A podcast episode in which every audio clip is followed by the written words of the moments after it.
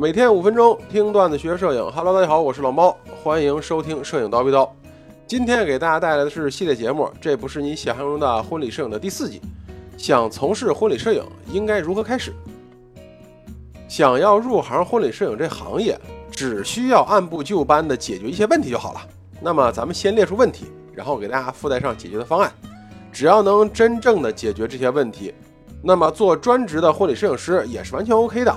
第一呢，就是想要拍摄婚礼啊，必须要有套机器。对吧？大家可能觉得老猫这问题就是废话嘛，没机器怎么拍呀？通常来说，婚礼摄影拍摄场景的光线都不是特别理想。这个时候不单单考验的是摄影师的技术，也在考验机器的性能。一般来说，想要尽量的保证照片的画质，全画幅的机身是不可缺少的。至于镜头方面呢，就需要考虑拍摄的内容了。拍摄家里亲朋好友的合影时，可能需要广角的焦段。拍摄外景婚纱或者典礼现场的时候，可能就需要一支一百毫米以上的这种长焦。那么大家心里头是不是瞬间就蹦出仨字儿啊？大三元。当然也可以用一支二四七零代替，然后拼命的跑。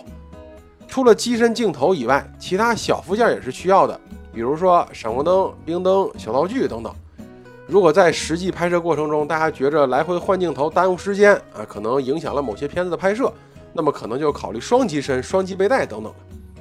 所以这一块呢，就是对于器材啊，我们应该如何去考虑啊？怎么样去选择？第二呢，就是熟悉当地婚礼的习俗以及流程、时间节点，这个事儿是需要分开说的。首先啊，熟悉婚礼习俗，一方面是保证婚礼上照片的完整性，不会有任何环节上的丢失；另外一方面呢，就是让自己能够做到预判，可以提前蹲守某些特定画面的出现。其次呢。所有流程的时间节点的熟悉，则是为了确定自己可以在某个特定的时间段里完成拍摄。比如说，新娘早装完成之后，到新郎接亲之前这段时间里面，咱们可以完成新娘的肖像、新娘和伴娘的合影啊，是那种好看的合影；新娘和父母之间的全家福啊，当然也是充满了幸福感的全家福；新娘和亲朋之间的合影啊，这个是普通的合影。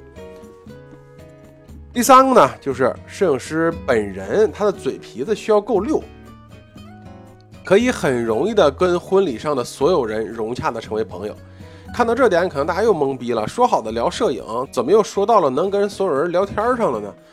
老猫给大家这样分析一下啊，作为婚礼摄影师，我们拍摄的不仅仅是新娘新郎两个人，而是包含了他们的两大家族以及很多新人的朋友。在拍摄的时候，我们不仅仅需要新郎新娘的配合。让新人能当我们是朋友一样自然的面对我们的镜头啊，可以笑得出来，也可以哭得出来，啊，也可以逗得起来。另外还需要很多的亲朋好友的配合，比如说烘托个气氛啊，比如说营造一干净的拍摄环境啊，这些都是需要摄影师可以一进新人家门的时候就能跟新人成为好的朋友，能够达到这一目的，全靠摄影师的沟通能力。是不是听到这儿就有影友着急了？都说到这儿了，貌似跟摄影还没半点关系呢。来来来，咱们接下来说第四点，摄影师需要有非常扎实的基本功。拍摄过或者参加过婚礼的影友都知道，婚礼上环境变化快，光线变化快，拍摄的节奏也非常的快，没有任何的机会可以让我们重来一次。那么，准确的曝光参数调节，精准的构图，各种补光附件的正确准确使用。这些都是摄影师手快、眼快、脑子快，所有的快速度自然就是建立在扎实的基本功之上的。那么最后一项呢，就是需要摄影师有很好的审美，能够通过细致的观察，用手里的机器凸显新人的美，修饰新人的瑕疵，并且可以拍摄出婚礼中应该体现的那种幸福感。提升审美这个事儿吧，是个很玄的事情，可是这东西的确是存在的。审美的层级是否够高，决定了我们最终呈现给客人的画面是否好看。提升审美可以说是摄影师毕生都要持续提高的。OK，啊，老猫刚刚给大家总结就是如何开始婚礼摄影生涯的五个先要做的事情，大家是不是就可以走起来了？